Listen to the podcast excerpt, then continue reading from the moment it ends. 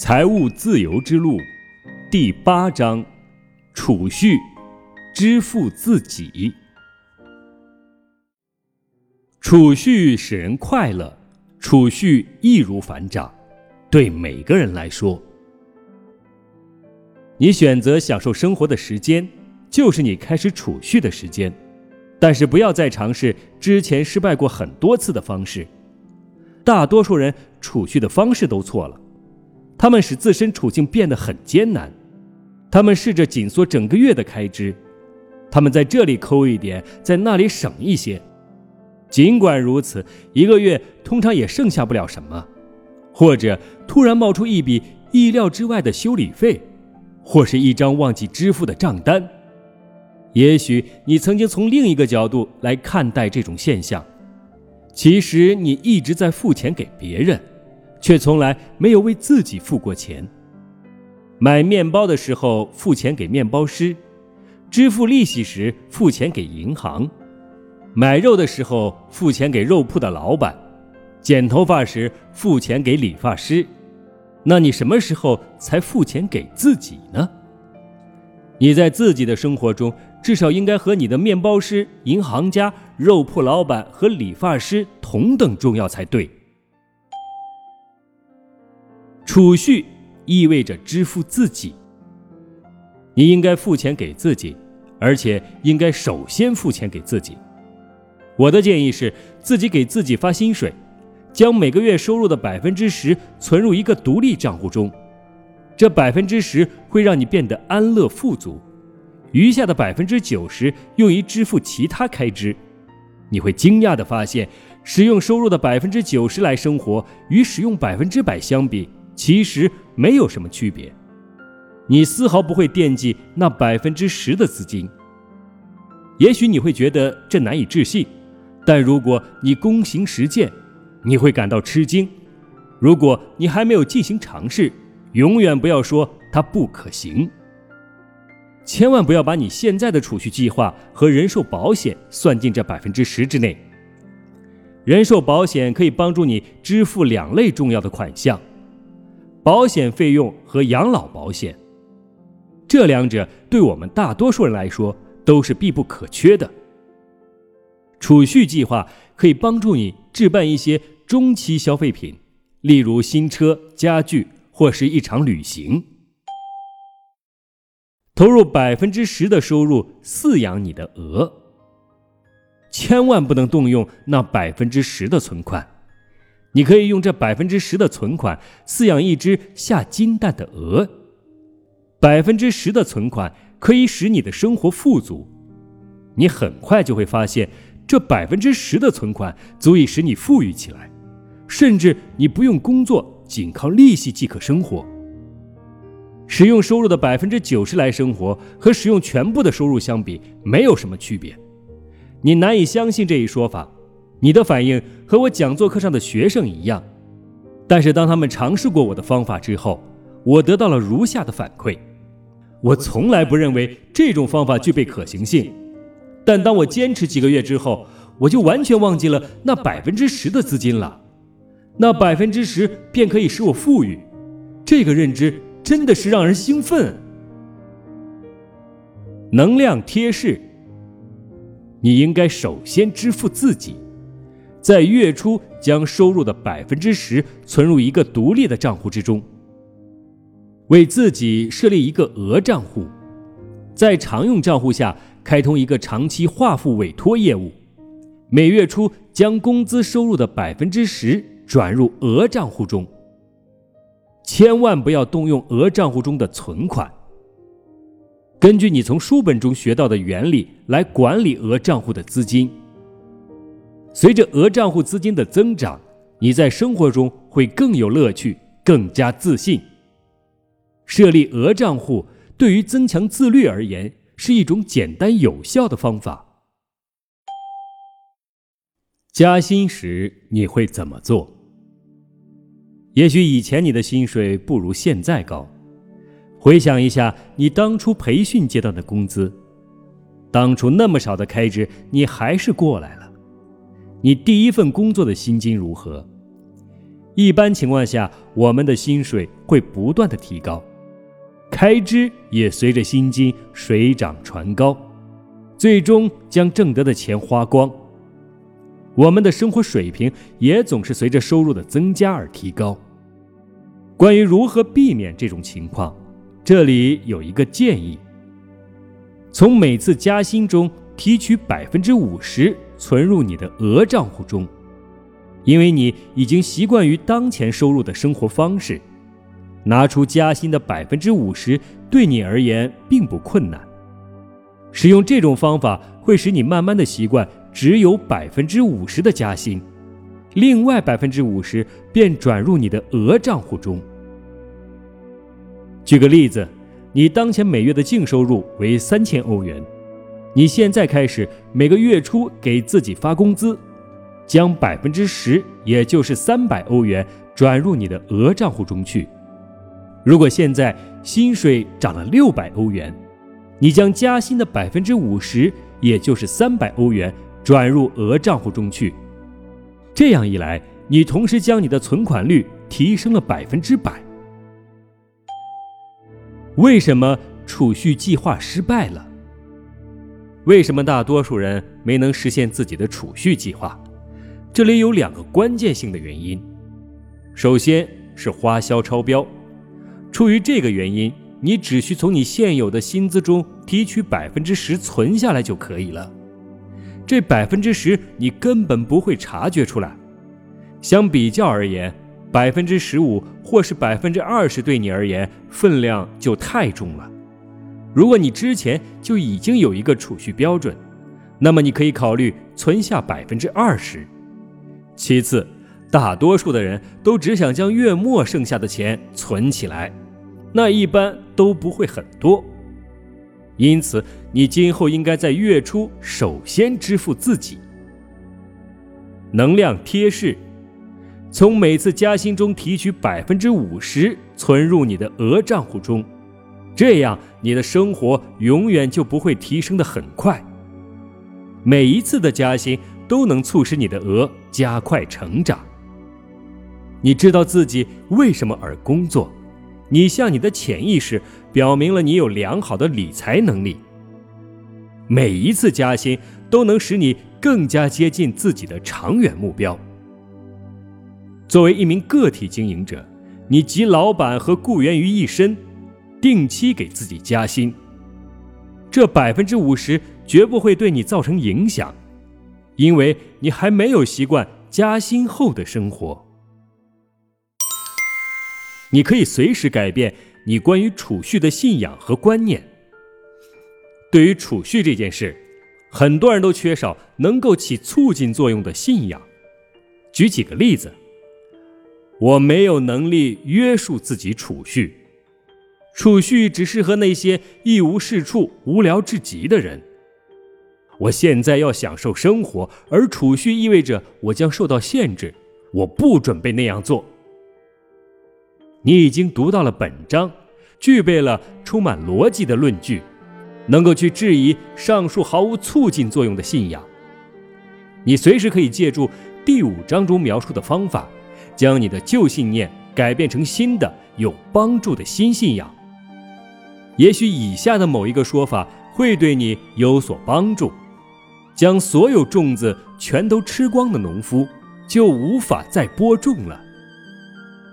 不储蓄是完全没有经济头脑、幼稚、愚蠢的体现。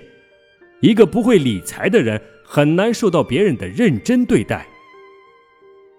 我钦佩那些完全驾驭自己生活的人，他们有能力将自己的精力运用到自己感兴趣的事中。健康的财务状况是先决条件。我相信我在未来会度过余生，因此我在某种程度上想确定未来是什么样，这也是我储蓄的理由。储蓄使你成为百万富翁。你在本章开头已经读到，以长远目光来看，你每年平均能得到百分之十二或是更多的回报，甚至就连通货膨胀都是有利于你的。我知道这在德国不见得是一个普遍的看法，在我们的国家，如果你每年盈利超过百分之五，你就会被打上非诚信经营的标签。实际上，这百分之五与通货膨胀率基本上相吻合。如果你每年只能得到百分之二到百分之四点五的利率，只会越储蓄越穷。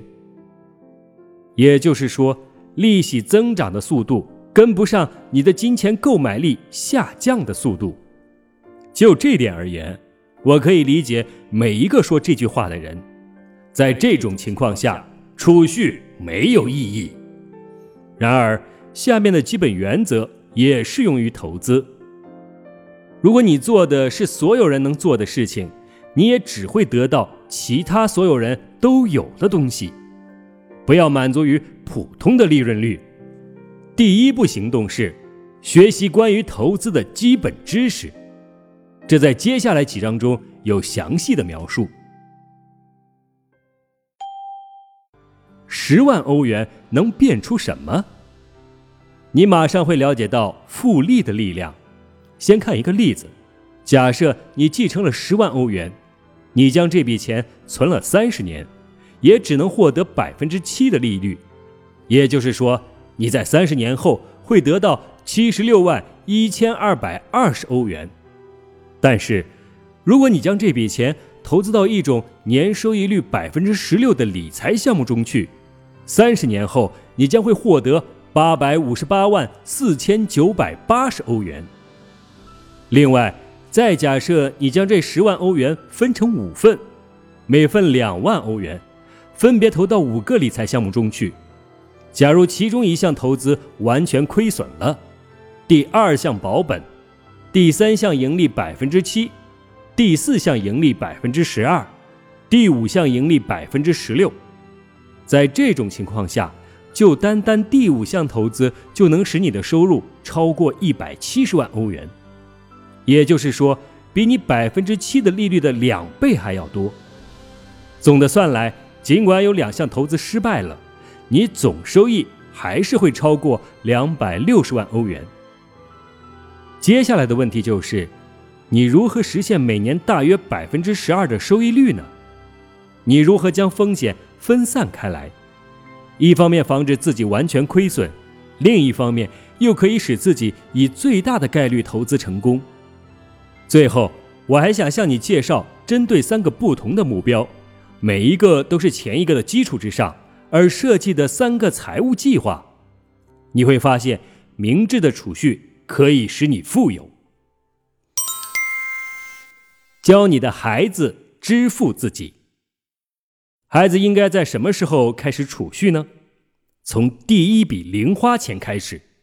你应该尽早的将支付自己的理念告诉孩子，请让孩子接受有关储蓄和富裕的有用的信仰。我的一个朋友决定给他八岁的女儿十欧元零花钱，并让她在车上坐好。他对女儿说：“他现在必须向她解释一些非常重要的事。”他开车带着女儿去了城市中的贫民区，那里的一切看起来暗淡无光，没有绿色，只有肮脏的泥土和混凝土。他问女儿：“是想住在这里，还是想住在他们那环境宜人的独栋宅院里？”他向女儿解释。他在未来十年到十五年还会和父母住在一起，但是之后就应该由他自己负责了。那时，他要么居住在这样一个可怕的环境中，要么住在一栋像他们家那样漂亮的房子里，并且他告诉女儿，他现在就可以自己决定。他花了半天的时间来向他的女儿解释储蓄和支付自己的概念。他和女儿一起下车，穿过贫民区。他们一起在一家邋遢的饭馆里吃了午饭。当孩子感觉不舒服时，他说：“这里住的就是那些有十欧元就花十欧元的人。”回家以后，他们一起做了一个储蓄计划。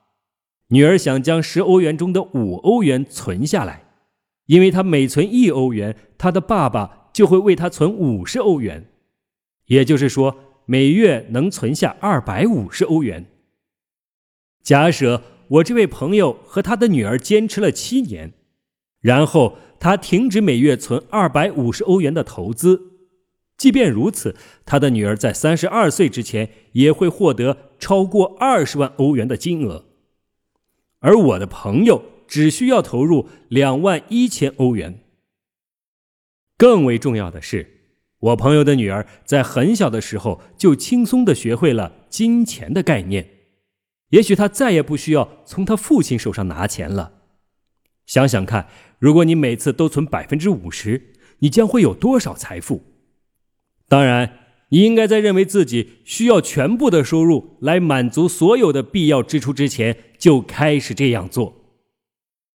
直接给孩子钱是不负责任的。给孩子解释金钱和富裕的概念可能会花费一些时间，但可以使孩子拥有大多数人没有的宝贵经验。金钱将会发挥本应发挥的作用，金钱会成为使人感觉自然舒适的东西。一般只有在缺钱的时候，金钱才会成为生活的重要组成部分。你可以在很大程度上使孩子不会过分的看重金钱，而将金钱看作生活中自动出现的、自然而然的组成部分。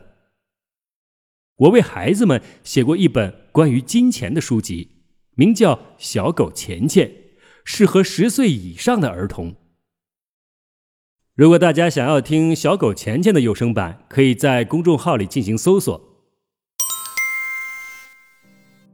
本章要点：只有当你的钱多到可以使你仅靠利息便可以生活时，你才算是真正富有和独立。